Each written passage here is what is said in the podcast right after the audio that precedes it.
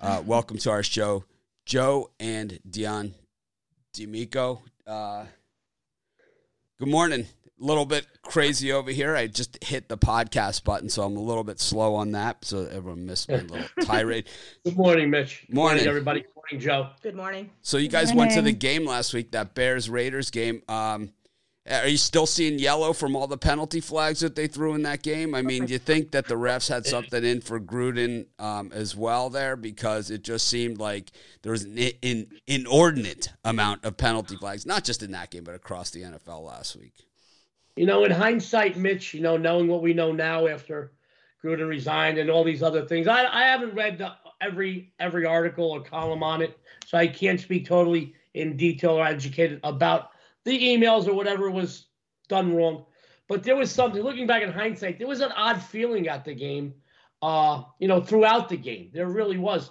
Uh, there was obviously some things going on in the locker room or this week or the week leading up to the game that us the, the public really didn't know about too much or, or weren't uh, you know abreast of and it, it showed during the, the Raiders were just flat there was a lot of things going on I will tell you this Mitch the third it's the fourth time we've been there for a game we saw three Raider games saw the BYU Arizona game at the beginning of the season but during the three Raider games all three times the visiting teams were louder and seemed to have more fans in the stands than Raider fans. And, you know, you know, I, I know that this is a transient town and a tourist town, but you know, Vegas wanted a pro team for a long time.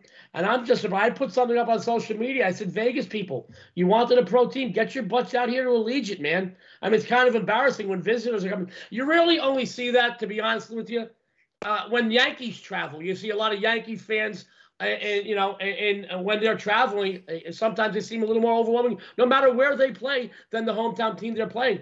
This is three times we've been there for three home games, Mitch.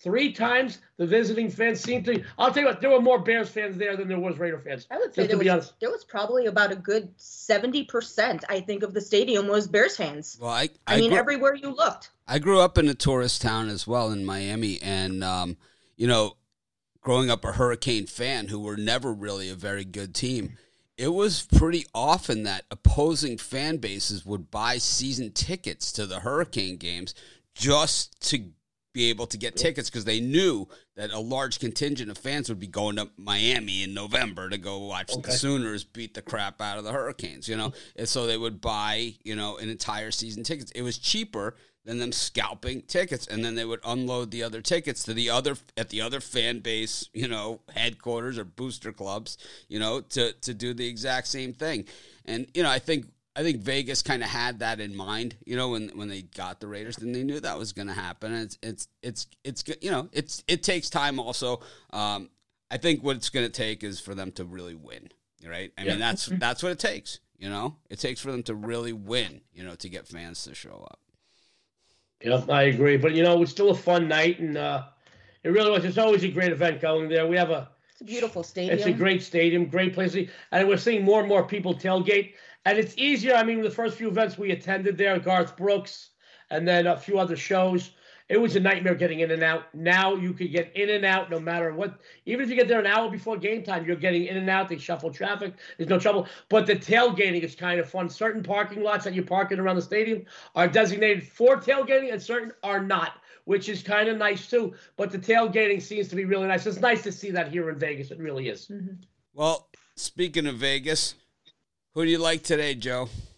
mm-hmm. Me? All right. Uh, I've got a nice game going off believe early. Uh, sports fans, we're going to talk Texas, Oklahoma State. My friends, after beating up, excuse me, after being up scores of 28 to 7 and 41 to 23, and then blowing a game in last week's embarrassing 55-48 loss to rival Oklahoma. There's no doubt Texas is not going to take the 5-0 Oklahoma State team lightly. Although in his first year at the helm, head coach Steve Sarkisian knows very well that the last four meetings in this rivalry were each settled by seven points or less with two overtimes. Yes, the Cowboy defense is pretty darn good. I'm not taking away anything from that. I'm not going to argue that. But the Longhorns offense can and will light them up. The problem I feel Okie State is going to run into here is with their very anemic offense. They account for nearly 20 points per game less than Texas. And the Longhorns, as we all know, possess a top 10 rushing attack, meaning they will keep the Cowboys defense on the field and wear them down. The Okie State offense – they just won't have the time of possession to do the same here, my friends. Here's some ATS stats. Texas, 6 1 the last seven as a favorite, six and two the last eight. Overall, they do get the us betters paid. I like the Longhorns in this one, guys. Uh, I think they're going to win this game. I think they win this game by seven to twelve points, Mitch. Joe, what do you think of this one? Yeah, I'm with Joe on this one. I think um, the Texas offense is just too strong compared to this Oklahoma one. Um, Oklahoma is going to struggle to get those points on the board, and I think Texas will pull away. Um, you know, these defenses are great. Oklahoma has a good defense, but it has struggled in areas, and I think it will really struggle against Texas today. So give me Texas minus the points. Thank you, Joe. Uh, I got I got to say that uh, Steve Sarkisian's on my list of coaches I can't stand. This guy's never been successful at the head coaching level, and I'm shocked he got the Texas job. I think that he's kind of like a way station. You know, he's kind of like he's just there until they get the guy that they really want. And so I think that they don't even want to win, um, so they can quickly get rid of this guy. He was a bust out at Washington. He was a bust out at USC, and um, I expect him to bust out of Texas too. Um, it's going to take losses in games like this to get him the hell out of there in a hurry. So it's going to be interesting to see exactly how this one goes. Texas offense has been a sieve, and I think there's nothing worse than being a fan of a team than seeing your team lose late. It's like mm-hmm. if you're mm-hmm. going to lose early, you're going to get run over. Hey, you know, we'll have Romanelli on. He'll tell you, but well, maybe he's never seen it, but I've been there at the swamp. You know, the the, mm-hmm. the swamp go there when it's 48 nothing the other way and see what it looks like in the third quarter. It's like select it's like select a seat day. Trust me, I've been, I've been there. But um, you know, I think that you know it, it's that type of situation in Texas. You're damned if you do, and you're damned if you don't. So I don't know. I like I'm a defense guy, and I think that defense uh, for Oklahoma State just a little bit too tough.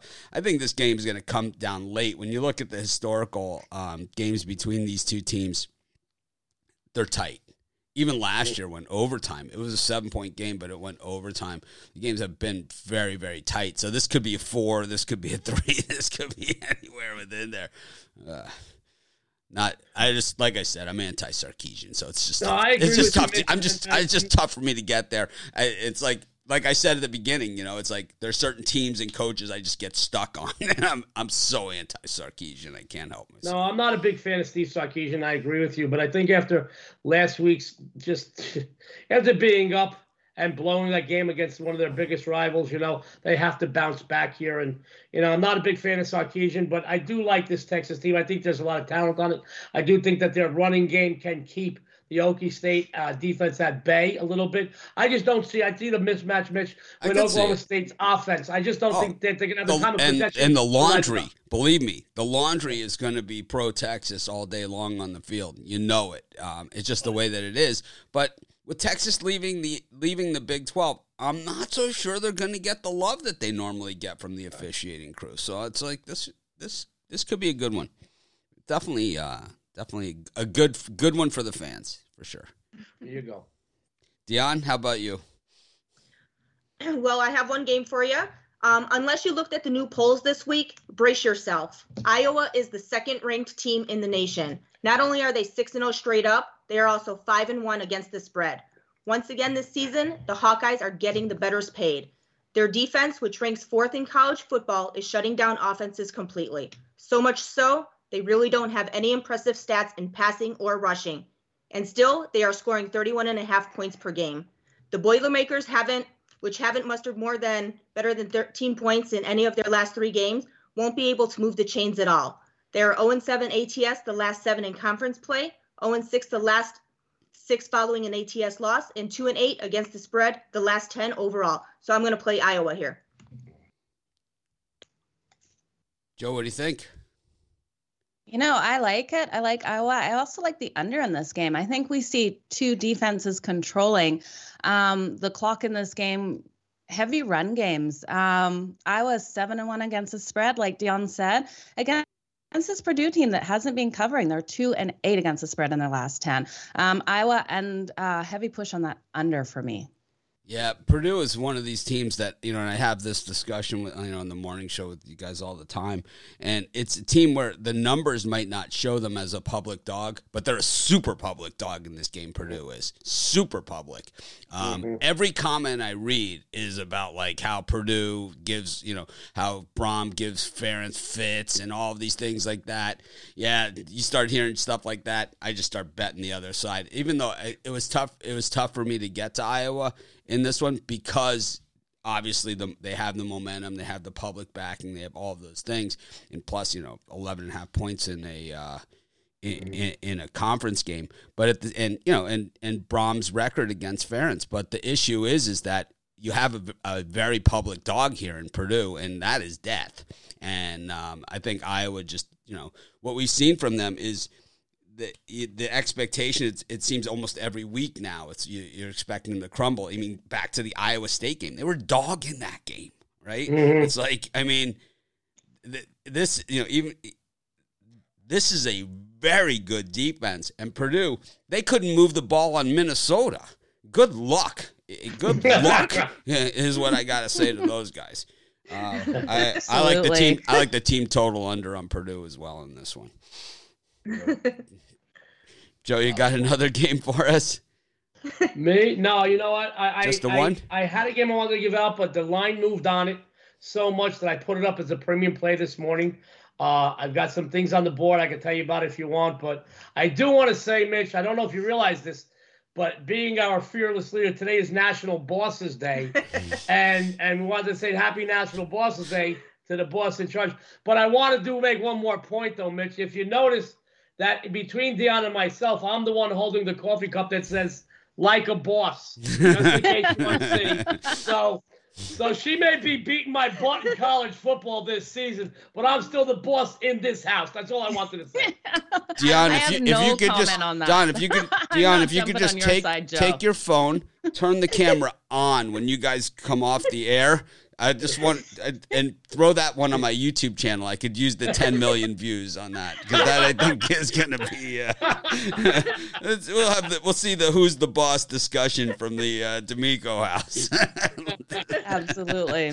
I plead the fifth on this one, buddy. I'm not, not touching that I don't think Dion cares what the mug says. Anyways, we appreciate you guys as always. We'll see you tomorrow morning for uh, NFL Sunday. Thank you very much. That was Joe and Dion. Thanks for having us, guys. All the best in your bets today, guys. guys, have a great day. Good luck to everybody out there. Have a winning day. Thank you for having us. All right, that was that was uh, Joe and Dion, and uh, of course uh, they're with us just about every single weekend. You can get their picks over at Pick Dogs. Didn't do the promo section. Forgot all about that, but that's okay. You can get Dion has been lighting up the leaderboard, um, of course, and uh, Joe. Well, he's been around forever. He's lit up many leaderboards in his day. Got uh, a lot of guys with us today, and uh, so I, I think that Iowa game is super interesting. I mean, like I said, so it's one I. of those games where if you look at the numbers, it looks, you know, very public Iowa.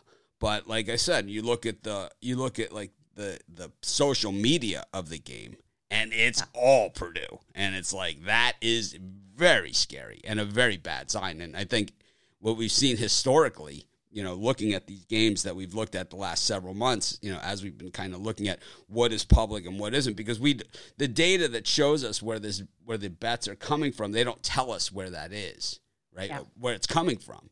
So how do we even know that it's true? You know, they could just be making it up, and I think in some cases, be. I think in some cases they do. I, I, I honestly do. I. I, I, I have no idea where it comes from. If they don't tell us um, where it's coming from, then how could it be trusted? You know, is what Absolutely. Yeah. And I and that's why I love the under in this one. I think, you know, we look at these defenses, we look at what they can do against each other. Um, I think that under is the solid play of the day for that one. Well, speaking of unders, let's bring in Ron Romanelli. He's got his Houston gear on. And uh, morning, Ron. Oh, morning, guys. How you guys doing today? Good. We didn't give you any any uh, heads up there. We just kind of brought you. Not in. at I all. Saw, I saw you looking at the camera. I figured it was uh, okay. Normally, I do a lineup and everything, but I didn't do that today. So uh, we'll try and uh, for the rest of you guys, we'll try and give you a little bit of a heads up as to. Uh, kind of good to keep everyone on their toes, isn't I it? it? I think it is. I think. I think so. I'm ready. You know, it, this this way this way they're in the game. You know. Yeah. So for I always like to ask Romanelli about the the uh, Gator games, and today, interesting one at LSU. Of course, LSU went into Gainesville last week, last year, and beat the Gators when the Gators thought they had a shot at the playoff. You know, they were thinking playoff. LSU goes in there and beats them up.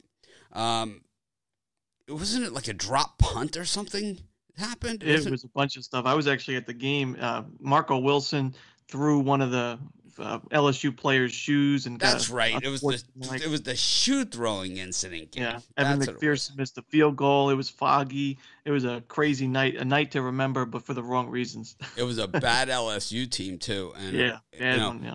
But you know, Florida LSU has always been a rivalry game. One's in the West and one's in the East. Yet they play each other every single year. So that to me, that is when you know it's a rivalry game. It's kind of like Ohio State, Michigan, kind of like Florida State, Miami. Opposite sides of the same conference, yet they play each other every single year. And um, you know, LSU. Um, a couple of years ago tried to duck the Gators in, in their game with the Hurricane. Uh, the game was supposed to be at Gainesville. It was delayed, postponed because of a hurricane. They decided to move the date to fi- try and find a date. LSU kept putting them off, putting them off, putting them off. Finally, at the end of the season, they said, "Well, we just don't. We're just not going to play the game." And Florida's like, "Oh, yes, we are."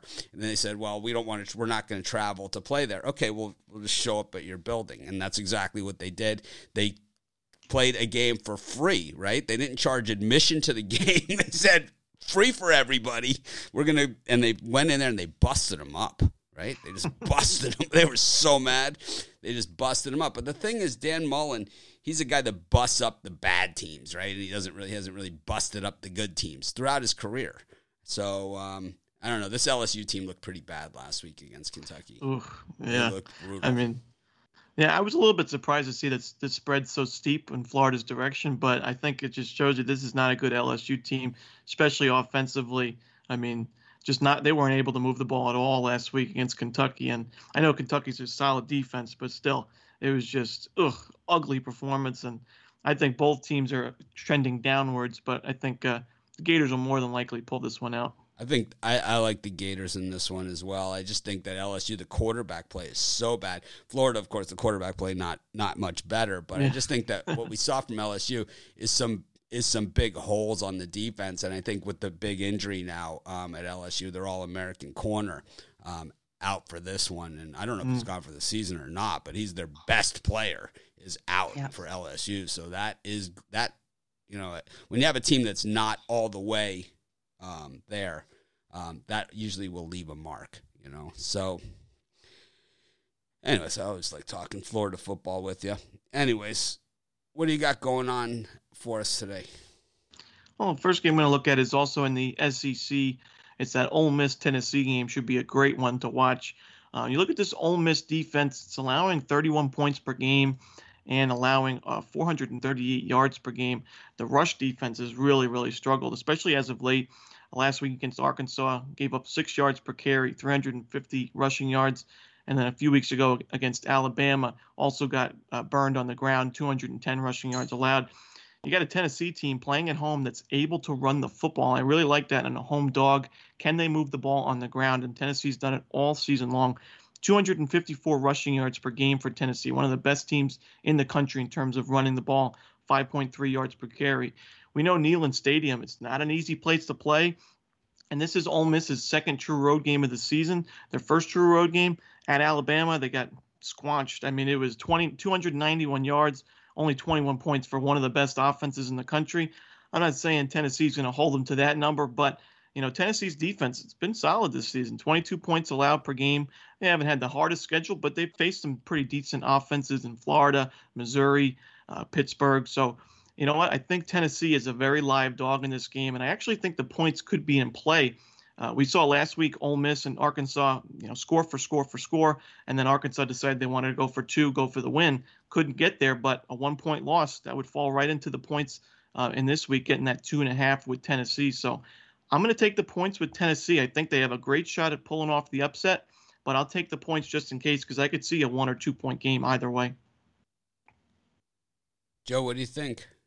Yeah, I'm with you, Ron. This one is going to come down to a last possession kind of game. Um, it scares me taking either side in this one, especially when we look at Ole Miss uh, against Tennessee is uh, four of five covering that spread. So I have a kind of lean on Ole Miss, but if Tennessee can get the ball in their hands for that last drive, Tennessee will come out and win this. So this is one I'm staying off. It's too close of a spread in this one um, in a high scoring offensive battle. So I'm off it, but best of luck with Tennessee. I can see them absolutely pulling it out, and there's value there.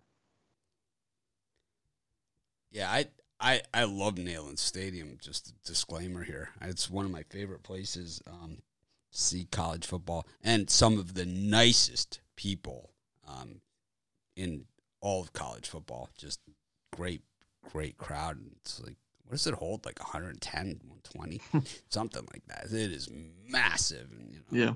Rocky. It's a gorgeous and, stadium. Oh, it's unbelievable. You know, drive there through the Smoky Mountains. It's just unbelievable, right? It's crazy. But um, anyways, I think that this is going to be a hell of a game, and I think you know when you have a total in that, um, I don't know, was it 14 touchdown range, something, something like that. It's in the 80s. Yeah, 80, 82. Sure. So it's at 11. Yep. So t- just just south of 12 touchdowns. Yeah. Um, I don't know. I, I like the over. it's like it just seems they put out the big number. And the thing about this one is we saw, you know, last week, you know, Joe and I each did a pick at the end of the show. I gave out the over in the Ole Miss uh, Arkansas game as a hundred and something. Right? But I think that this game has that type of potential too. I, I do. I, I think that Tennessee is there, is is definitely headed in the right direction for the first time in a while. And it's been a while since Tennessee has been relevant, probably since 98, right? Maybe 1998. When Peyton Manning graduated at 97. So it's probably 98, um, the year they won after Peyton Manning left, right? Tee Martin's team won the national championship. Um, I would say, uh, you know, college football is better when teams like Tennessee are good. I, I hope Tennessee wins. I'm I'm rooting for Tennessee, um, but I really think it's an over game for me. Mm. yeah, it should be a great game, and I just think the points are, could be in play. It's just you know, just like last week when I came on here, I took Virginia. It was just like a score for score kind of game, but getting any kind of points in those types of games, even at home, you know, especially at home. I think there's some value there. So may not be the prettiest one uh, if you're if you don't want to watch it because you're nervous with the bet, I, this might mean you don't want to watch this one because Ole Miss could go up, you know, early. Just like we saw Texas last week, 28 to seven. You're thinking, oh, I got that one in the bag, and then Oklahoma comes out. Not only do they win, they cover the spread. So, uh, yeah, this this could have that similar type of game, but should be a good one in the SEC. Absolutely. And as soon as Tennessee's run game can work out where those holes are in Ole Miss's defense, they will add the points to the board too. So it's going to be a fun one. I think uh, definitely, definitely tight. Um, you have another game for us, or is... Yes, I do. Right. got one more in the Mountain West today. Uh, it's Colorado State and New Mexico. You look at this Colorado State team. Horrible start to the season. They lost to an FCS South Dakota State, a pretty good FCS team, but not you know no excuses there for, to lose by tw- uh, almost 20 points. Then they lost to Vanderbilt, another bad loss for Colorado State. Looks like the season's going to be over right away, but they go out to Toledo, a tough MAC team. They beat them 22 to six. Then they go to Iowa, obviously top four ranked team now, um, and they are actually leading 14 to seven at halftime in that game at Iowa. They only lost by 10 points and held Iowa to 278 yards. So the defense really improving. Then they go back home. They play San Jose State, another tough team, tough defense. They put up 32 points against San Jose State, beat them 32 14. So this Colorado State team improved mightily over the past few weeks. Their defense has been fantastic, allowing less than 300 yards in each of the last three games. The offense is doing it on the ground. They've been getting 200 rushing yards or more in three of the last four games that they've played. And you look at the opposite side, you got a New Mexico team that had a pretty decent start to the season. They played some weak teams, Houston Baptist and New Mexico State got wins in those, but at Texas A&M, they got shut out 34 nothing. At UTEP, 20 to 13, they lose. At Air Force, 38 to 10, they got blown out, and then they got blown out last week or the last game against San Diego State, 31 to 7. The offense has done nothing, especially on the ground. They're not doing much in the running game. The defense has given up the run over 200 yards rushing the last two games. this is just a, not a good New Mexico team facing a Colorado State team that's improving every single week. I don't know how this line is so low at 11. I could see Colorado State winning by three touchdowns, at least two touchdowns. So I'll lay the points with the Rams of Colorado State. It's not really a tough home environment for New Mexico, so I'm not worried about the road game. Um, I'll lay the points with Colorado State. Joe? How, yeah, I'm with you, Ron, on this one. You know, we have two offenses that really have struggled for both these teams. Both teams have struggles on the defensive side as well. Um, but plain and simple, the Rams are the better team. Uh, paper wise, eye test wise, everything. This team is going to come out. They're going to um, be able to run the ball against this defense that is terrible against the run. Um, give me the Rams all day long to get this done. Uh, New Mexico also hasn't been covering the spread. They haven't been playing well at home. Uh, they're just not a team that put money on this season at all. I'm, I'm with I'm with you guys on this one. Uh, I I gave out Colorado State in my pick dogs parlay, um, and I felt pretty confident. I was like, I kind of regretted giving it out there because I should have given it out as a premium yeah. pick. I just, yeah. lo- I just loved it. So, uh, yeah, I think Colorado State all all day and twice on Saturdays. like it. What do you got for sale today, Ron? Yeah, today we got a locked and loaded card, a juicy college football card, and also a pretty hefty NHL card uh, off to a winning year in the NHL. But today, you can get my top six college football plays, and I also throw in my NHL play of the night. All seven plays for just $45. It's about $6.40 a pick. Can't beat that price. Um, having a good couple days, the past few days, NHL starting to heat up, and today's going to be a big day in college football. Really liking the card today. So join me at Pick Dogs Premium, and we'll put some money in your pocket. All right. Well, good luck to you, Ron. We, of course, we appreciate you, and we will see you tomorrow. I'll see you guys tomorrow. What's up with good the luck, Houston, What's up with the Houston gear?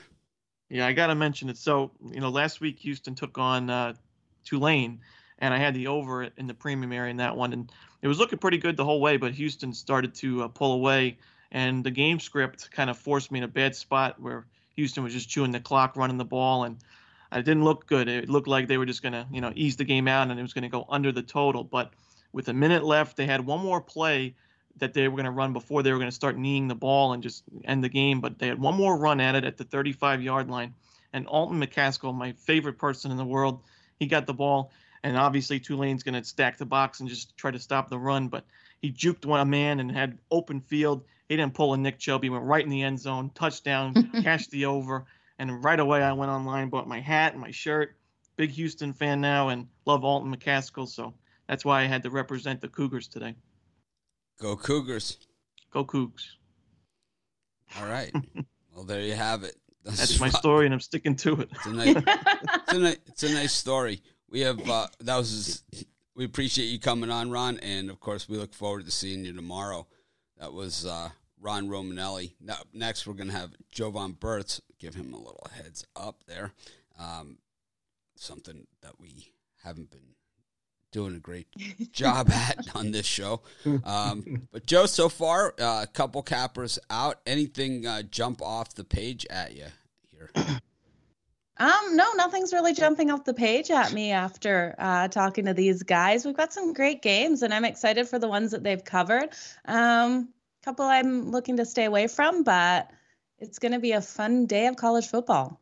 I'm a little bit. I'm a little bit um, mad that I didn't give Colorado State at as a uh, as as a uh, premium. I, am kind of yeah. I yeah I didn't either. I'm kind of a little miffed about that because I really I really like that one too, and yep. um. So, oh well. It, it definitely is a great one. Um, so you guys jump on that. Yeah, I lost my um. I lost my window, but now I've found it again. I'm having some difficulties back here today. Yeah. So I I tell you, um, sometimes I do the same thing. I don't know where they go. It just yeah. disappear. It just what would happen is I came in and all my screens were blank.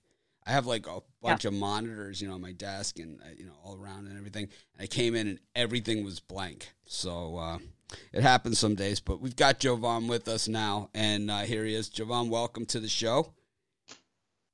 Good morning. How's it going this morning? You ready for some college football action? Oh, I'm ready every week. Well, Javon lives in the Boston area, and I got to say, one of the nicest areas in the country around this time of year. The foliage is usually off the chain. How's it looking uh, right now? Is starting to really turn up there? Yeah, leaves on the ground. You know, colors, colors galore on the trees. Tree, you know, the leaves falling off. You know, the cars, you know, filled up with um with leaves. You know, that sort of thing. we um we we don't get that here, so it's kind of you know it's just a different different world. We just have colors all the time, you know, bright colors yeah. all the time. Keep, so. keep rubbing it in, Mitch. It's okay. Don't worry about it, Joe. It's it's all good. At least Some, it's not cold yet here. I I was I was say uh, you know you guys just stop worrying about me. Really, just don't worry. I'm gonna be okay. But uh, you anyways, you'll make it through. I really like today's college football card as well. So what have you got going on for us to get things started? Yeah, so I got two plays um by particular like both um totals. So the first one I'm gonna gonna look at is uh Kentucky going into Athens, playing the number one team in the nation, the Georgia Bulldogs. Now let's just get this one right out the way. Georgia Bulldogs number one defense in the land, you know, from top to bottom. So Kentucky's not going to get anything. They might not sniff the um the end zone. You know, in the last two games, you know, they've outscored their two opponents, which was Arkansas and um Arkansas and who's Auburn, 71 71 to 10. Yeah, the and I don't and I don't look at I don't look at Kentucky as anywhere near um having the offensive firepower as uh, Arkansas. So I just think that um they're not gonna get they're not gonna really get much, you know, on the ground, uh, which is what they do. They they they they got a good running attack, but dealing with um Georgia, mm, it's not just not gonna happen. But on the other side, you have Georgia. The last two years they played Kentucky, they've only managed 14 points and 21 points. So, and Kentucky does have a good defense. You know, they formed, you know, on in, on their own. So, uh, with this low total, I just don't think um I just don't I just don't think that they're going to get there.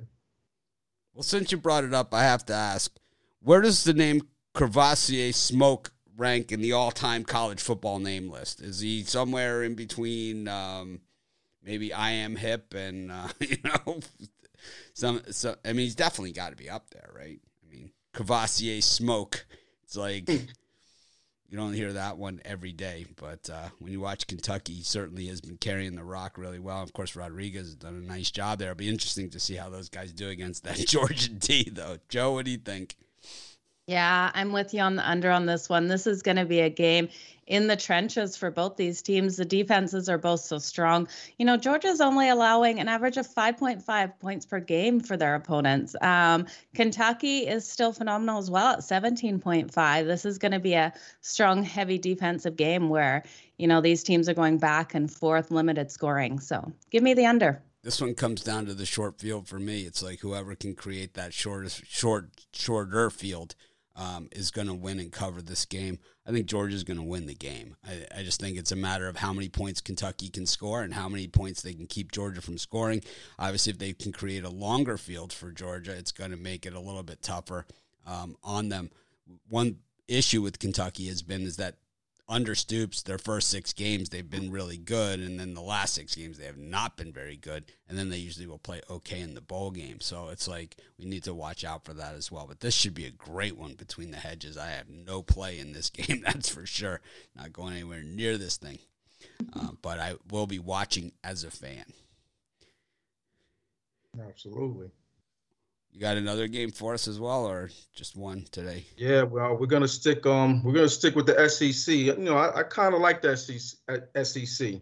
You know, betting. I just like the way they play. You know, mo- mostly defense, but you have some offensive teams. You know, um, so we're we're gonna um tackle this Ole Miss and Tennessee game. You know, I'm looking at the total on this one, and contrary to a lot of people, I'm on the under in this one. You know, I think with when you're dealing with two high-powered offenses, you know, everyone expects from the opening opening kickoff for it to be scoring. And I think that in this game, they're going to start off slow. Now you look at Tennessee's defense; they actually do play some sort of defense. You know, they they're they're 46 in the um country and um yards allowed, and they have a hell of a um a hell of a rushing um rushing defense. You know, so you know it's going to be strength against strength. You know, um, Ole Miss is number five in the country and run and and and, and they're running attack, and so I think that starting off in a, at least in the first quarter, maybe going into the second quarter, that we're going to see we're not going to see sevens on the board. We might see a couple threes. We might see you know a, a you might see a zero. You know, sometimes you have to anticipate that even if it's two offensive um juggernauts, they might not, you know, just light the light the world on fire. Now, later on in the game, you know, they might get they might they might, you know, start scoring. But I just think in this one, it's gonna fall just below the um the total, which is you know huge, 80, 82. So that's what I'm looking at on, on this one. They start off slow and just just just just just doesn't get to, to get to the total on this one. I love saying 12 touchdowns. Joe, what do you what do you I think this one flies over. I'm looking for this pigskin to be flying back and forth on the field of this one. I would take all of the overs. Um, Ole Miss team total over, first half over, um, game over. I love a high scoring game in this one. I don't see I don't see it hitting below 85. Yep. And we've got 82. Call me square. I'll take the over also in this one. I don't care. You call me Well- square as you want. Well, I you just- know you'll know by halftime what it's Oh. going to be. We'll know in the first five minutes. Right. Yeah. Hey, Right, exactly. Yeah, we'll know in the first five minutes. You know, last night, you know, in the game that you know I thought was a clear over all the way that that North Texas, um, you know, Marshall game, we saw 49 points in the first half, and then there was no points in the third quarter. So you're never Yeah. really sure how these things are going to go. But um, you know, I think that, Games like that drive me crazy. You think you've got it in the bag by halftime. And no. Yeah. Oh, and and you know the Monday night game looked to be purely over, right? You know, in the first half, and then you know, 21 points in the first quarter. Yeah. Yeah, and then it went way and then went way under. So you're just never really sure how it's going to go out. But um, yeah, I, I I think that um, you know we just haven't seen the defense from Ole Miss yet to to make me believe that they're going to stop anybody. And maybe if Tennessee tries to go, you know, at a more deliberate pace, but I don't even think they they know how to do that either. I don't think they have much defense either. So this should be a this should be a good one either way. Um, I don't know. I just like saying I just like saying twelve touchdowns. like- There you go. yeah, it's three touchdowns per quarter. It's basically what we're looking at. I Which think it might have so less to do with the it might have less to do with the defense and more to do with no offensive execution. I will tell you one thing. This will be a great place to be today. Is at Neyland Stadium. It's probably going to be beautiful there, and like I- you know, we talked about earlier, just I think you know when you get these SEC games, and you know at this time of year, and it's just you know it's what college football is all about. I mean, I you know I went there as a visitor, you know, and it was uh, you know they got me too. So it's like you know I was ready to buy some Tennessee gear too, the big T, you know.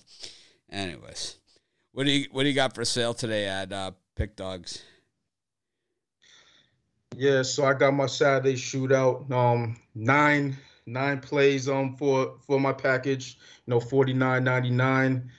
You know, um, last week I you know I left a couple on the board. It had more to do with the selection process than the games because I had winners. But in that, and you know, you cap the games and then you get to the second part, which is a crucial part, which is the selection process and what you're going to put on as a premium and what you're going to leave by the wayside. And you know, I made a mistake with a couple that, you know, I second guessed myself and I paid paid the price for it. But you know, this week, you know, I'm I'm coming in locked and loaded for this Saturday, and I think I got nine that um that are gonna, you know, be some real hitters. So check me out. All right, that was uh, Jovan. We appreciate you coming by. You're going to be by tomorrow as well. For NFL know it. Sunday. Know it absolutely. All right, we'll see you tomorrow then for NFL Sunday. Jovan Burt's lighten it up, Best of luck. lighten it up. Anyways, Joe, uh, you know, two different opinions now on this uh, Tennessee Ole Miss game. You know, over under. It's like I don't know. I just see a ton of points in this thing. So do I. And you know, a couple of mistakes that could go under, but I don't think these two teams make mistakes, not with the holes in both of their defenses. I think we just see a high power scoring game. When you get into those when you get into those 80 totals, it's like yeah. you know who who knows, but the guy that knows about, you know, big totals is Chris Ruffalo. He's going to be up next with us and uh, you know Chris is um, been doing a lot of hockey recently too, so uh, maybe we'll have to see. I know you're a big hockey person, Joe, and everyone knows I'm not a big hockey person, so we will uh, probably get his take on some of that, and you know what the way the season has started um, for, in the NHL. It's we've seen everybody play, I think, at this point. Yeah. So when well, we've seen well, lots of have. dogs I, take I the have. win. I haven't seen them, but I know that you guys have been watching it for me. But, My uh, Calgary Flames play today. That will be exciting to watch. well, we bring in Chris. And uh, Chris, how, what do you think about this NHL season so far? Any big surprises? Yeah, well, we've taken our lumps. That's that's for sure. It's been just a lot of upsets. Uh, I meant, you know, I, I said, are there any big surprises? I mean, we know, we know.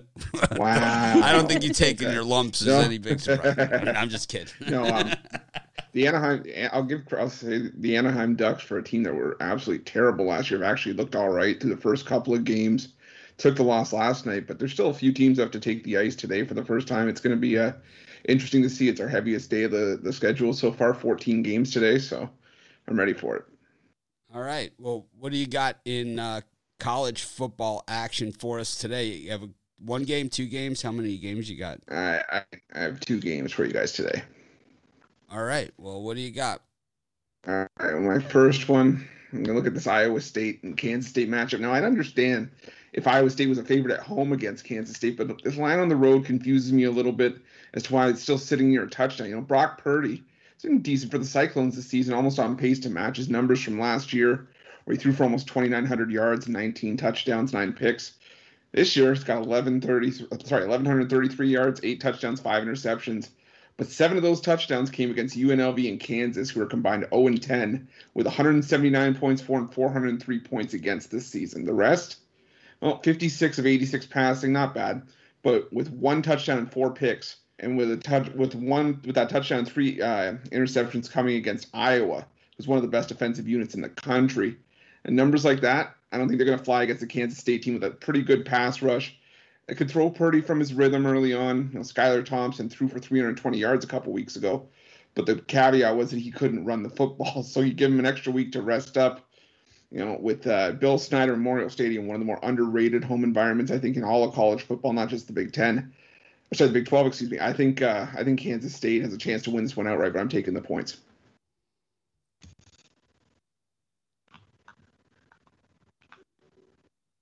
Joe, what are you thinking? Um, yeah, I like them with the points. I think um, Kansas State does enough to keep relevant in this game. Uh, Skylar Thompson, their quarterback, I actually really believe in him. I think this Iowa team does come out and win it. Um, they're five and two against the spread in their last seven versus Kansas State. I can see them getting the win, but I don't think they get the cover in this one. So I think Kansas State plus the points is the best bet in this bet. Chris This matchup. great cover coach too. One of the best cover coaches, especially in conference games in all of college football. Um, Iowa State comes in. I mean, seriously disappointing. This was a team that was ranked top ten. Um, you know, they the game against they were favored against Iowa. You know, in that game, and um, you know here they are favored on the road again. They were favored in the game against Baylor that they lost. So uh, you know they've they've disappointed, no doubt. But uh, I'll tell you what, Matt Campbell becomes uh, available. I think my Canes will be knocking on that door because this guy can flat out coach and win games. Imagine if he does that at Iowa State. Imagine what he could do at South Florida to recruit him. Just a little, little shout out to Coach Campbell if he's interested. Anyways, um, Chris, what else you got for us?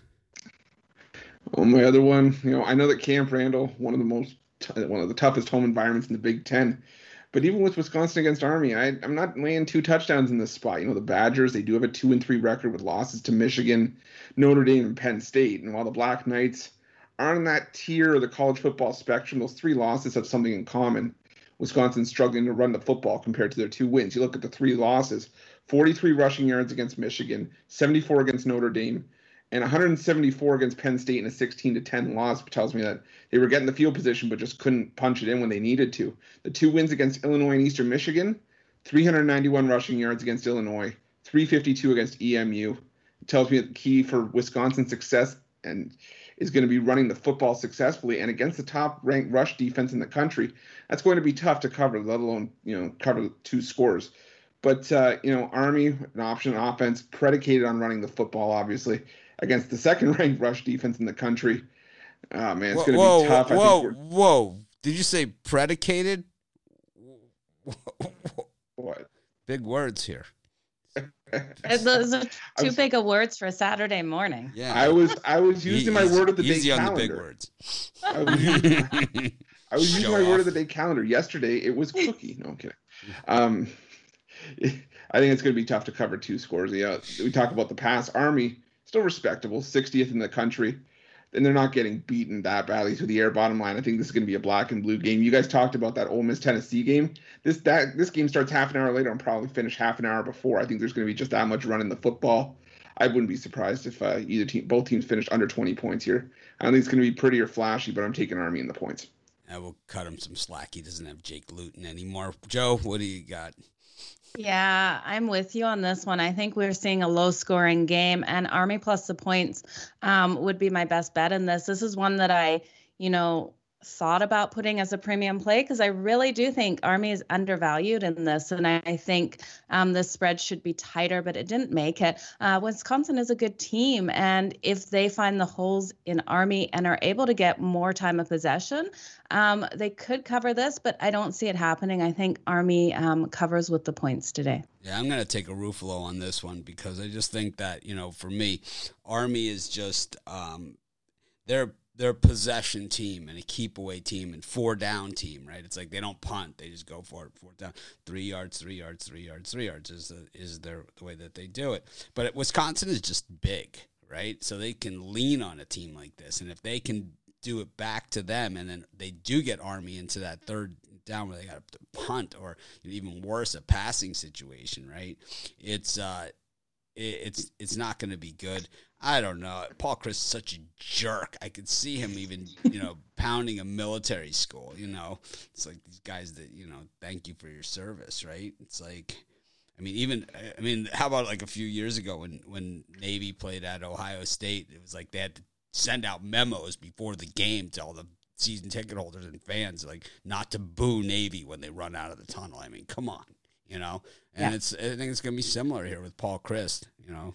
And uh, you know, I know Camp Randall, another you know great place to to see a game, and you know, I've talked about the kettle corn before, but I think that um, you know, I think that you know this one is one I'll probably be staying away from. I just think that I could see Wisconsin leaning on them and going thirty-five nothing here too. I could see it going either way. I could see Army, you know, because Paul Chryst is such a bad coach. I could see him coaching his team into like a 17-10 type thing, but at the same time, I could see thirty-five nothing also, you know, Yep.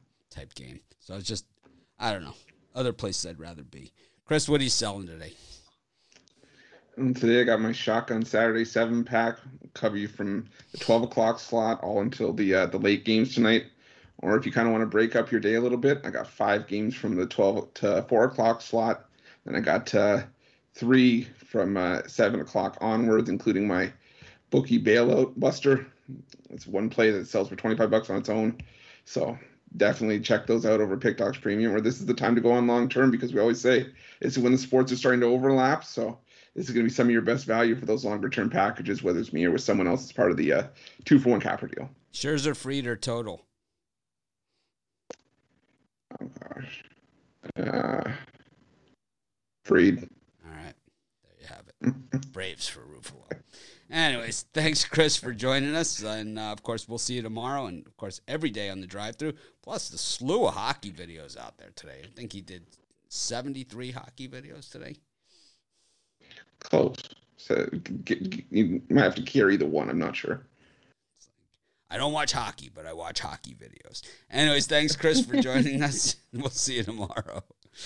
Thank you guys. Best of luck, Chris. That was Chris Ruffalo. Of course, uh, you can see him every day, Monday through Friday, on the drive-through, and uh, of course, uh, one of and on those hockey videos. Plus, he does soccer videos too. We didn't even ask him about the soccer. Oh, I didn't know he did soccer oh, he does well. soccer. He does it all. He he uh, he, he does it. Soccer is just one sport. Um, I don't handicap because I can't watch it.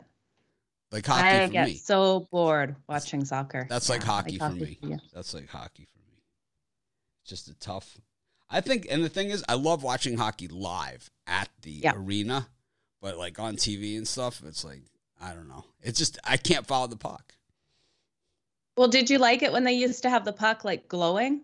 No, I don't. I they had don't- a red line following it and stuff.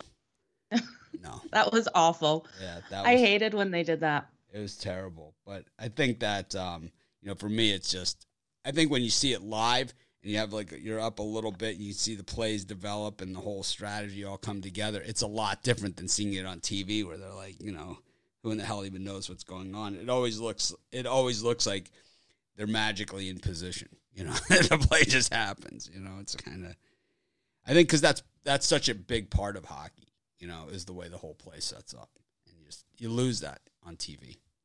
Yeah, you absolutely do. It's weird. I had never seen live hockey until I went to college, and then I went to a hockey school. You know, it was like, they were- Oh, really? Oh, yes. Oh, that's interesting. Oh yeah, BU always in the you know contending for the national championship, always. Yeah. Anyways, I love it. bringing Rod Zawacki. Rod, how are you today? Helps when you turn your mic on to the on position. What? Now it's on. I'm doing good. Morning. Morning. We were just talking hockey behind your back. Um, Nice. any surprises for you so far this hockey season through just a couple of games? Well, the only surprise for me is how bad the Rangers have been. I figured that they would come out and, uh, start the season a little better than what they have. Um, but uh, you know, it's it's still early. It's only two games in. Still 80 more games to go for a lot of these teams. Some of these teams are just playing their first game today. So uh, lots of hockey left to go this season. Well, what do you got? Are got? you a Rangers fan? Uh, sort of. He's got a banner behind him, so that's usually the dead. It's it's when the bandwagons rolling. Rod is there. Everyone knows it's like you know back up the bandwagon, pile Rod in. But Rod, what do you got for us today for a uh, for a pick? Well, first we're going to go with uh, we're going to start off with the Baylor game. Baylor and BYU.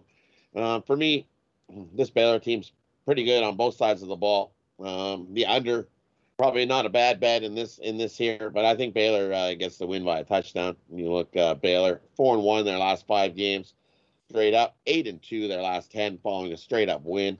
Uh, as they got they lost their first one there, and then they bounced back and got a nice beat down last week. Um, Gerry Bohanon, the quarterback, completing 66% of his passes. He's got 11 touchdowns, no picks. Um, thrown for uh, over 1,300 yards. Uh, he's got a nice couple of running backs with Smith and Ebner. Um, I like Baylor here today. You know, BYU, they're one and four uh, their last five off of uh, straight up loss.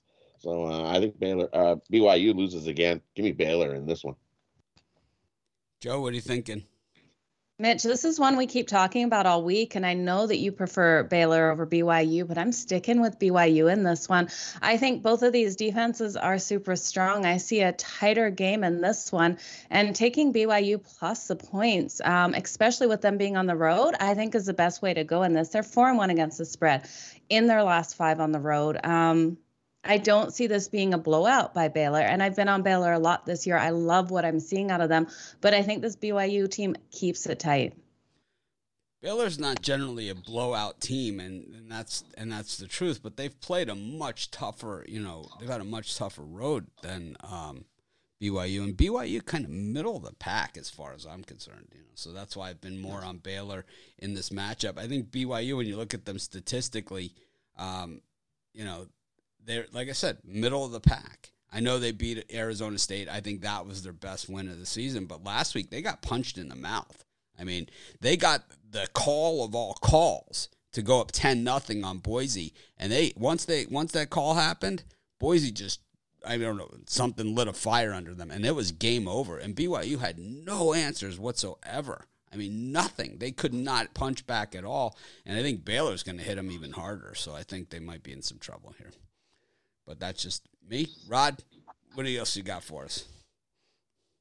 Well, another one I've been sticking to. Uh, I'm going to go with Washington State here. Stick with the Cougars playing Stanford. Um, both teams three and three on the season. Both teams three and three against the number. But uh, Washington State's uh, three and zero. ATS their last three, and uh, the Cardinals just been awful. You look Washington, uh, they're 4 0 ATS, their last four in October. Stanford, 0 and 5, last five meetings versus uh, these Cougars. So for me, if it's not broke, don't fix it. I'm going to stick with uh, the Washington Cougars here. I know it's at uh, it's Washington minus one now in places I've seen. I've seen in a pick 'em, so it's moved to Washington State. I, I like Washington State here to get the win. Give me the Cougars over Stanford in this one. Joe. Oh, I want to take Stanford in this. Um, this one hasn't made my card, but I look at the Stanford team, and I know Washington State is doing well. Stanford, though, is uh, six and three against the spread in their last nine. Um, they're playing hard, and they've had some games in which I didn't think they were going to win that they have come out and win. Um, I believe in them more than this Washington State team. Washington State is four and nine against the spread in their last 13. Stanford is seven and three straight up in their last 10. I'm going to jump on Stanford in this one. I don't know. I, I have a I have a policy, and call me superstitious, but you bet on a game with two teams with the same colored uniforms, you get what you get. You know, you're gonna. I mean, I learned my I learned it from that that Syracuse Auburn Sugar Bowl, the 10-10 tie. it's like I think uh, yeah. I think that uh, you know this is just one of those games. I could make an argument either way in this one. I I like Washington State. I like the way that they played last week. Um, Stanford. I think has been more hot and cold. We saw them, you know, beat Oregon, and then we saw them get slaughtered by East, you know by UCLA. We saw them get beat by um, we saw them get beat by uh, Kansas State in the opener. They just got absolutely clobbered, yeah. you know. So it's like who knows what's going to happen. Of course, Nick Rolovich, also one of the worst cover coaches in, in all of college football for Washington State. So a guy that I like to steer clear of, you know. So um, once again, like I said, two teams, same color uniform. I'll just use that as my out. Same color uniforms. I'm out. hey, you don't you don't see me you don't see me here talking about the TCU Kansas State game either, right? It's like you know, when they're playing. Like, there we go. Like, what is the odds of purple and silver being used twice? I mean, in the same conference, it's like it just doesn't happen. I love it. I learn something new about you every day. Rod, what are you selling today at Pick Dogs? For me, over at Pick Dogs today, I've got a nice five pack, my Super Saturday five pack. Uh, all day Super Saturday. Got you covered in college football. You get all uh, five of my best bets over there. Or you can get my uh, 10 star NHL slap shot play. Uh, we're 3 0 on that one. And keep it rolling, you can get it singled over there uh, by itself for 15 bucks guaranteed winner. Um, jump on over to Pick Dogs Premium and uh, scoop it up. We're gonna have a big day off a nice three in one day yesterday. I'm excited, and uh, I don't know what Chris talking about. That Puck Dogs package has been rolling. We're uh, we said we did we did take our lumps in the beginning, but uh, we won our last three, and we've been rolling right along. Jump on over and grab that too. Um, that'll make you some money long term. Um, jump aboard. Hockey's not a bad bet. Absolutely. Better than the lucky penny. Anyways, thanks, Rod. We'll see you, of course, for our premium show later on today. And of course, we'll also see you tomorrow and every day here on our live show. Thank you. Have a good, wonderful day, and let's get some winners. Well, Joe, Best just of luck, Rod. Joe, just a couple guests left to go um, for today. We've got um, Al McMorty up next, and then of course Brian to uh, bring us home with uh, the uh, I don't know. We should we should come up with like a, a, nickname for Brian, like all smiles. Brian, like we we ran a nickname contest for Brian, and it was always like Brian the Sharp and Brian whatever. But I think it's all smiles, you know. It's all just, smiles. Yeah, something like that. What do you think? Well, you guys leave in the comments what should Brian's nickname be. I don't know if we want to do that. Okay, it all depends if comments. he's winning or losing, right? I mean, it's like that's it's almost unfair. But let's bring in Al. Um, Al's been red hot lately. He had a little cold streak, but it, man, he just bounced right off the floor, and he has been on the heater ever since. I don't want to jinx him too much, but uh, Al, how's it going? I think you just jinxed me. I don't think so.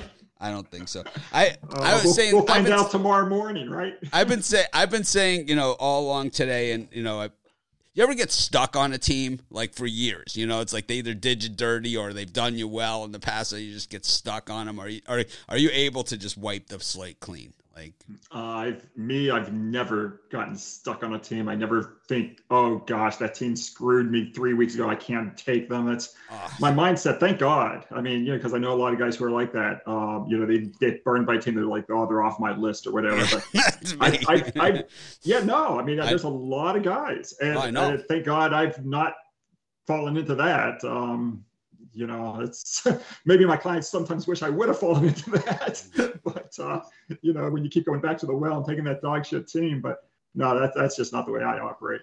No, it it, it happens, and it, it's like it doesn't happen to me all the time, but I, I have a few where it's like like this ECU quarterback right now. I just I can't stand him. You know, I just Yeah, can't. no, I've, I've got I've got a good friend who refuses to play on Urban Meyer. Yeah. So, it's just you know you get into these things. I you know I have Sarkisian is another one of my guys, but uh Joe, what were you gonna say? I cut you off there.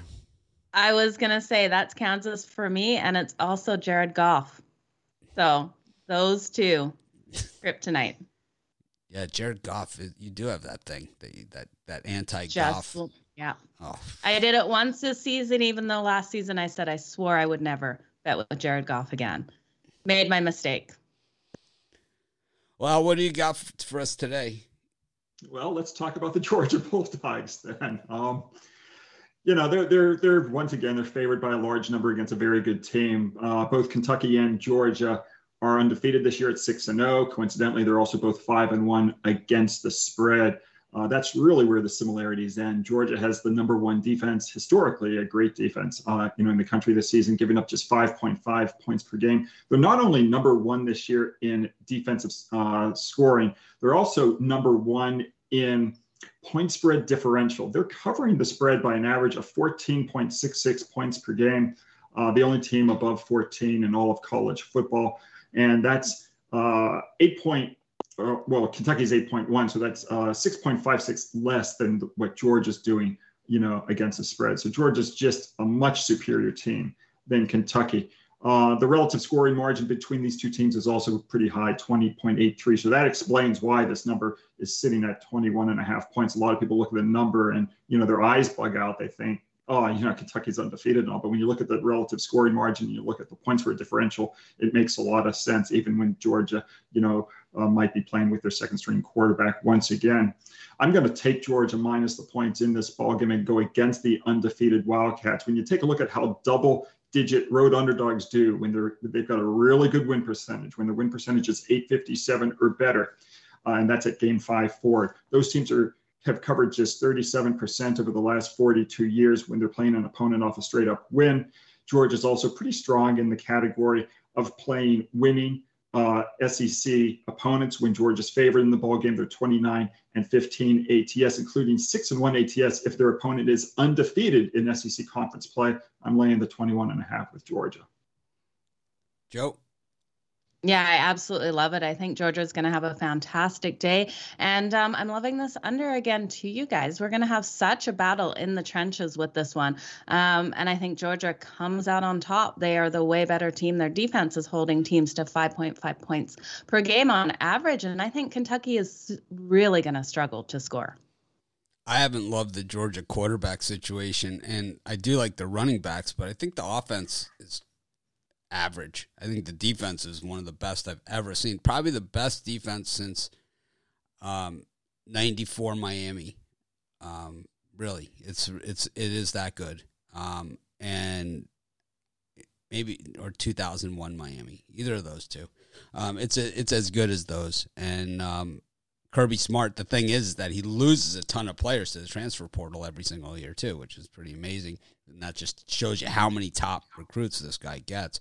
I think this one's going to come down to field position though. It's a ton of points and it's a lot of you know it's a lot of things. I you know Kentucky's got the two running backs, Chris Rodriguez, Kavosiey Smoke. Um, that you know they've done a nice job, but they haven't played this defense, you know, either. So, uh, I don't know. It's for me. I I understand Georgia's been crushing the spread, but I don't know. I think it's going to come down to field position.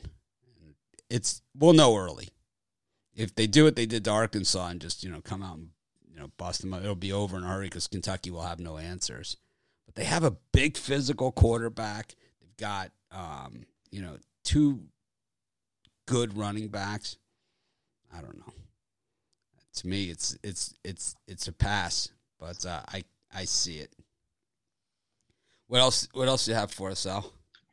Oh, let's go over to the Mid American Conference. Uh, you know, last week, Western Michigan. This this game to me was a head scratcher. Came out of nowhere. You know, they were favored by 13 and a half points uh, against Ball State at home. They were upset 45 to 20. So they failed to cover the point spread by 38 and a half points. And not surprisingly, the reason was turnovers. They had four turnovers and they forced none in return. But they had been playing really well before that game, which is really why it was a, just a huge head scratcher for me. I think they might have been on a 3 0 1 ATS run going into that ball game. I, I think this is a really good spot for them to bounce back. You know, back to back home games are going to be back in front of their home faithful here, you know, against Kent State. And when you look at how teams do when they uh, fail by 31 or more points of the spread in the previous game, if they're in a tight point spread range, if they're favored by 10 points or less, those teams, if they've also got a 400 or better win percentage, they do really well against a spread. Um, and that's the situation here. These two teams also coincidentally played the Buffalo Bulls in back to back weeks on October 2nd and October 9th. And when you take a look at how those two teams did against that very, you know, the same opponent on back to back weeks, Western Michigan did better than Kent State, even though Western Michigan had to play that game on the road. Kent State had that uh, game at home but yet Western Michigan outyarded Buffalo by 175, and I think Kent State was 84. So, or something like that. But so it was a, you know, much better performance, even though they had a disadvantage with the schedule there. So I like Western Michigan here, minus the seven points. It's even come down a little bit to six and a half, and I'm going to lay the points with the Broncos. I was looking at this one as a premium pick earlier. Didn't just just missed my list. Joe, yeah, I think um, home field advantage is going to be huge for Western Michigan in this. We see them; they do play well at home. They're two and um, one in their last three games at home. They also have a really solid defense, and I think that's going to be the key um, stopping this Kent State team in this matchup. So I like them um, to cover those points. Yeah, Kent have State. you seen their deep? Go ahead. Oh, Joe, have you seen their defensive splits at home this year? No they're it's crazy. Western Michigan at home this year, uh, 1.8 yards per rush against their opponents. And then you take a look at what Kent's, you know, defensive yards per rush is on the road. It's 6.0. And admittedly, you know, quality of competition has a lot to do with that.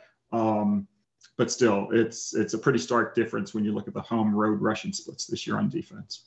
Absolutely. Yeah, I, I looked at this one too, and it's the same thing, like you said that. Um, Western Mich way better at home. And I think that some of their overall statistics are, are a little skewed also because they did schedule up like a lot of the MAC teams did. So um, I think they're a better team than what the numbers show. And I think that, you know, they haven't played, I think over the course of a 12 game season, those numbers smooth out. But over, you know, five or six games, you know, they're still showing that Michigan game and, you know, which maybe they were a little in I don't think I, I, really, you know, going back to that game, I don't think that they were in over their head. I think that they maybe played like they were in over their head. I think they didn't. I think in order to take down a big team like that, you got to take your shots, and I don't think they did. But uh, just well, they've you know they've had a nice season, notwithstanding uh, that game last week. So hopefully they bounce back today. So over at Pick Dogs Premium, we'll uh, we've got eight plays in college football. I've also got one play in baseball at the moment. I'll probably add a second baseball play uh, after we hang up here. And then I've got three NFL games for Sunday. A lot of big plays this week. And I've got my NFL game of the month. We hit our NFL game of the month in September on the Ravens against the Chiefs. I've also got my second college football conference game of the year going today. We hit our first one with our SEC conference game of the year in Georgia against Kentucky. We're 31 and 12, our last 43 college football conference games of the year, so don't miss that one. and we've been on a nice roll, as Mitch mentioned earlier 43 and 16. Our last 59 had another sweep of the board yesterday with San Jose State and the Houston Astros. So the best deal of all, of course, is to join for a week or a month and also to team you up with one of the other champion handicappers here at Pick Dogs under the two for one handicapper special. Any comment on what the uh, what you think the official uh, sports book of the NFL's position was on Monday night's game on uh, the total or the side? uh, I, I, think I can't even. I, all I'm thinking about is Saturday. Remind me what happened on Monday night. Well, there was a well, a team is down by eight, and uh, they go for they oh, go yeah. for two, and yeah, in a I, spread, the game the spread happens well, but, to be but, six and a half. Okay, so this no no this is a true story. So I was watching the game on my computer. I wasn't watching on TV because I was working. I'm watching on my computer, and obviously, game theory says you know you go for um, when you're down 14 and there's a short amount of time left in the game, you go for two on the first touchdown because you have two bites at the apple. And if you get it on the first bite, then you win the game with an extra point. So game theory says you do go for two. So I'm watching on my computer and I've got Philadelphia plus six and a half. Yeah. And I'm thinking to myself, like, oh my God, I hope this freaking coach understands game theory and goes for two here. And I had no idea what was going to happen. I'm just watching it. Like, is it going to say extra point? Is it going to say two point conversion? Is it going to, and then it pops up two point conversion converted. I'm like, oh, good. The coach understood game theory. But so, yeah, that was, uh, but it's not a, co- right it's, move. it's not like what the all time great coaches have done. You know, it's like down by, because well, no, they, they, weren't down by 14. They were down by eight with yeah. an extra point pending. They weren't down by 14. They're down by eight at that point when no, no, no, no, no. That's not the point. You're you're it, it the, the move is when you're down by 14 and you score a touchdown. You always go for two to cut it you because if you fail, you're down by eight, and then you have a and then if you're going to need the second touchdown anyway because there's you're only going to have one more possession. So it's in a game where you have only a few possessions left. You do it because you know there's only two opportunities to do it, and if you fail, to get the two pointer on the first one, you get it on the second one, and you have a and you have a much better chance to win the game that way because you can avoid overtime with the extra point if you succeed on the two pointer on your first one. It's a much it improves. I think it improves your chances of winning uh, 13% from fit. Like it's a huge play to you know kick to go for two on that on that uh, first initial touchdown when you're down by 14. I'm kicking the extra point there, especially at home. It's, especially it's not. Home. It's not. It's not. It's not even. It's not even close. That's one of the biggest things, and everyone understands that now. In fact, I think I was talking about this with Larry Ness. I think as far back, he, he told me this was happening as far back as maybe year 2000 in college football. He said, um, a coach did that, and he he told me that, because we I was talking about how this has happened over the last five years. He says, "Oh no, even well, they used to not have overtime in college football, so that's a different thing. College football overtime even, only started. Um, we we went over this like the NFL only started the two point conversion in 1994. I think it was. We found right. we looked at it, and then the college football overtime only started um, not as not that long ago either. College football overtime right. started. Um, let me see, college football overtime. College football overtime started in 1996. Yeah, so it hasn't been around that long yes. either. Started, I think, 1995 in the bowl game. Yeah, I was at the '84 Orange Bowl when Nebraska went for two instead of going for the tie, um, and also I mentioned that you know two teams same color playing each other.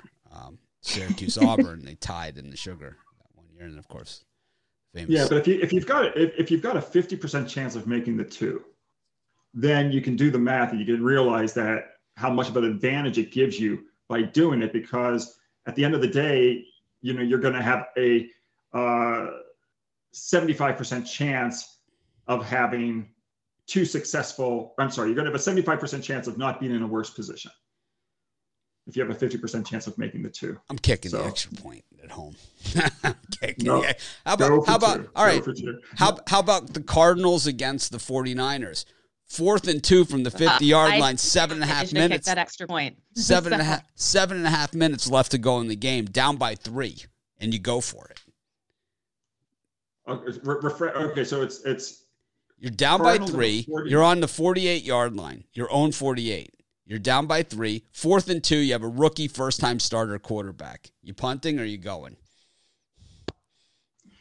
I watched some of that ball game. Um, I didn't see that play. I, I Well, they, they went. the They TV went. They went for it. The, Yeah, they went for it. The Cardinals uh, got the ball at the 50 yard line and threw a touchdown like two plays later to DeAndre Yeah, I mean, Hopkins. Yeah, it's. I mean, I had I had the loser in that game. I, I, I I- you know I wish they probably would have not gone for it. Oh, yeah, I never I never saw the play, but um, I just think you see more going for it now than you ever have. you do. And it's because it's because the, the rules are so skewed to the offense, you know, that the they the coaches feel they that stopping them or getting a three and out is just so difficult. I, I understand. Well, I, I also I also think you know you're rewarded a lot in a lot of ways by being aggressive too. I mean, it's not just the rule. Well, the rules play into it. You have a much better chance of. Well, we can uh, pick this up again. We can pick this up again tomorrow. Yeah, we let, appreciate you. let Brian get in. we appreciate you coming by. Of course, Thanks, guys. Big Al on an absolute heater. Best of luck today, Best of Al. luck. Thanks, Joe.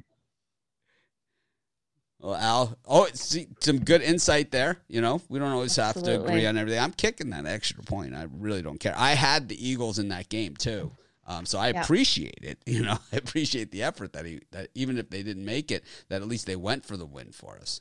You know, but um, Yeah, for sure. does did, I did too. didn't make a lot of sense. So we're gonna bring in uh, Brian, our always our cleanup hitter here on the show, and uh, I'm sure he's gonna gloat about that Cal cover last night against Oregon. No, it did not. Uh, they did not. I was. uh, they did not get the win outright, but they did cover. They scored on their first drive, and I said they wouldn't score all game. So I was going to say that Big Al said exactly what I said on Monday. That it comes down to uh, you know mathematics, and it was a statistical uh, right move. And it's always ha- hard to follow legend Big Al, one of my favorite guys in the business, but he was right on it, and exactly what I said on Monday. I it mathematically makes sense to go for two. 14 point game in the fourth quarter. But anyway, that was one Monday, and we're on Saturday. Show so. us, show us, just show me, show me your work on that math problem. Anyways, It what- make, yeah. Two point conversions are 49.4% successful. So two opportunities would give you a, a really. Anyway, we're not going to get into that again. what, what do you that got for us today, Brian? As far as a free pick, Maybe you'll like my free pick today. And easily it could have been a premium pick today. I'm going to take um, the Minnesota Golden Gophers at home here plus the points. I rode Nebraska last week and just barely got a cover. Uh, as we've seen uh, implosions as a regular theme here with Scott Frost and Nebraska Cornhuskers over the last few years. Minnesota at three and two has not had the uh, greatest of seasons, but we saw Nebraska go to Illinois to start the season as a pretty big favorite and crap the bed. Minnesota has not covered a game at home this season. I really feel this easily could have been one of my top plays of the day. Golden Gophers 4 0 1 against the spread last five conference games. Minnesota is also 31 15 and 5 last 51 games as a dog. I think Minnesota has a chance to win this game outright, but I like to play it safe. I'm going to take the points here in the Golden Gophers. well, we know you like to play it safe. Yes, I do. Joe, what are you thinking? She's frozen. But oh no, Joe, what do you think of Nebraska against Minnesota? You know what? I think Nebraska's quarterback is too tough for um, this Minnesota team. I'm going to have to go with Nebraska in this one, and I think it's going to be an under game. Um, what we're seeing out of Nebraska, um, the totals finish under in nine of their last 11 played on the road. Um, I think their defense is solid. Their offense is solid. Uh, a solid offensive line. I think this team's too much for Minnesota, who has won five and one against the spread in their last seven at home. I don't see them getting it done today.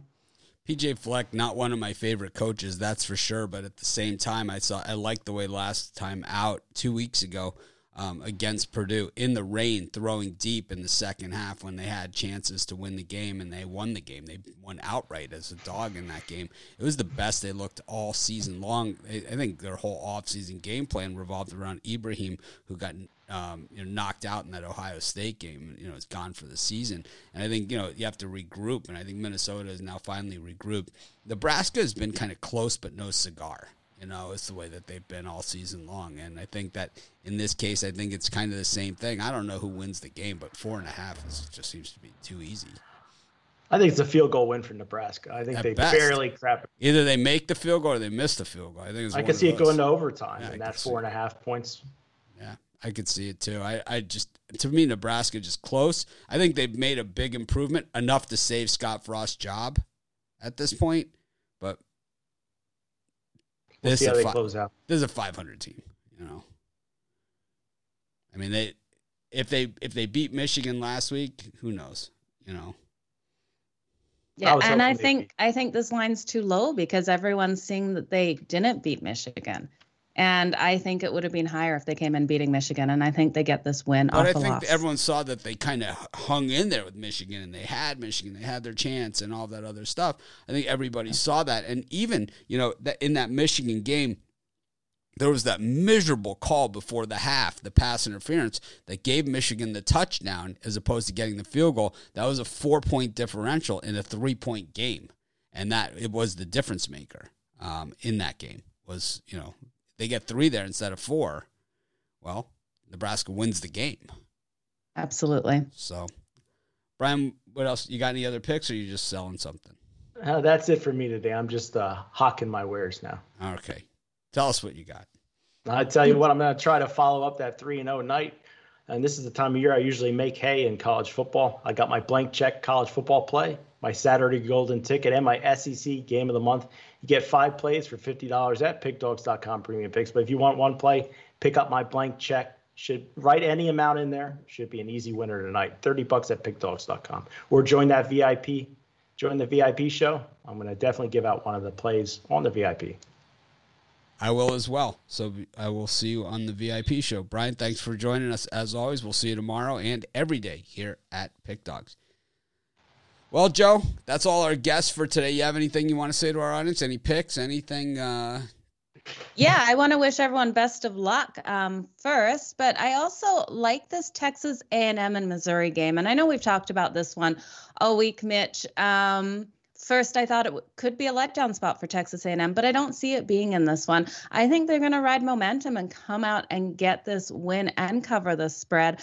Um, I'm also liking the over. I think this is too low in this one. When we look at Texas A&M, they're six and three against the spread in their last nine. Um, and I think they have a dominating game over Missouri, who's 0 9 against the spread in their last nine. They're not doing well. And um, also in Missouri games, this over has been cashing. In the last, I believe it's their last five games, we have hit that over. So give me Texas A&M uh, minus the points and the over in this matchup. I was going to give Western Michigan. The other one that I like is Pitt. That I didn't give out as a premium pick, but the line is really starting to move away from me. It's getting up towards a touchdown where I'm a little less comfortable, but I still like Pitt in that game, so it was a bonus. But instead, I'll give out Wyoming was my other choice here, and um, another one that just missed as a premium play for me. I think the Cowboys um, probably win this thing outright at home. Uh, public all over Fresno State, who we've seen on TV a million times. Wyoming, a team that nobody ever sees, and you know basically always a good edge, you know, just in that respect alone. And uh, certainly probably the better team here.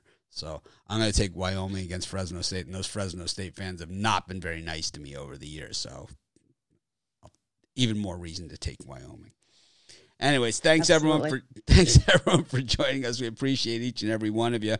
Let's make it a winning day. I'm going to try and act more professional tomorrow for NFL pro football. Of course, uh, be sure to check out our premium and VIP shows as well as our premium and premium picks over at pickdogs.com.